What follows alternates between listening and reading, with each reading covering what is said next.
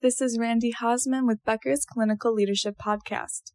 Here's your weekly industry news brief for February 13th.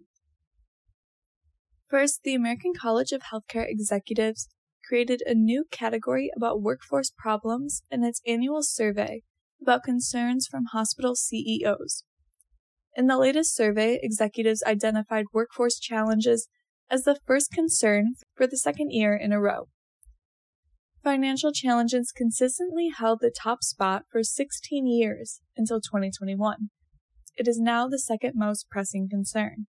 Within the category of workforce challenges, 90% of CEOs ranked shortages of registered nurses as the most pressing. That is followed by shortages of technicians and burnout among non physician staff. Within financial challenges, 89% of CEOs ranked increasing costs for staff and supplies as the most pressing. This is followed by operating costs and Medicaid reimbursement.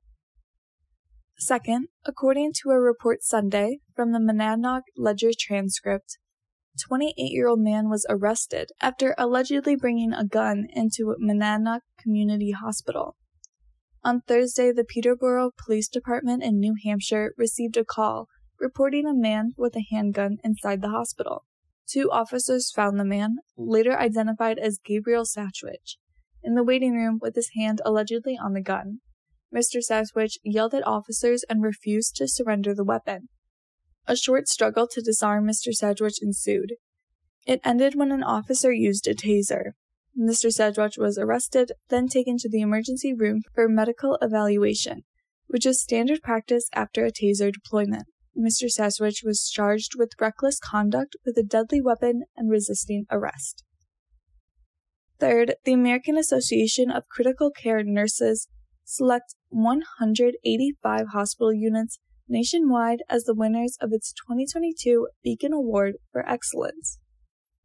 The award recognizes hospital units that use evidence based practices to provide safe, patient centered care. To be recognized, hospital units must meet various criteria in five categories. These categories are leadership structures and systems, appropriate staffing and staff engagement, effective communication, knowledge management and learning development, evidence based practice and processes, as well as outcome measurements. The award features three different levels of recognition gold, silver, or bronze. Each has a three year term. Fourth, Dartmouth Health recently hosted its first Shark Tank for Nurses event as part of the system's first Nursing Innovation Hackathon. The event gave nurses the opportunity to pitch solutions for issues they encounter on a daily basis. Participants included registered nurses, nurse practitioners, medical assistants, licensed nursing assistants, and licensed practical nurses. They were divided into five teams to learn about design thinking, artificial intelligence, and more. Each group then pitched their innovations to a panel of nurse judges. The winning team developed a go getter strap. It allows employees to transport two wheelchairs at the same time to expedite discharge processes.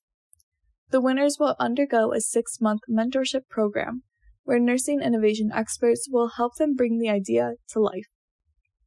Fifth, after an electrical transformer fire forced Signature Healthcare Brockton Hospital in Brockton, Massachusetts to evacuate patients last week, the hospital remained closed on Friday with no emergency services, elective procedures, or other patient care visits.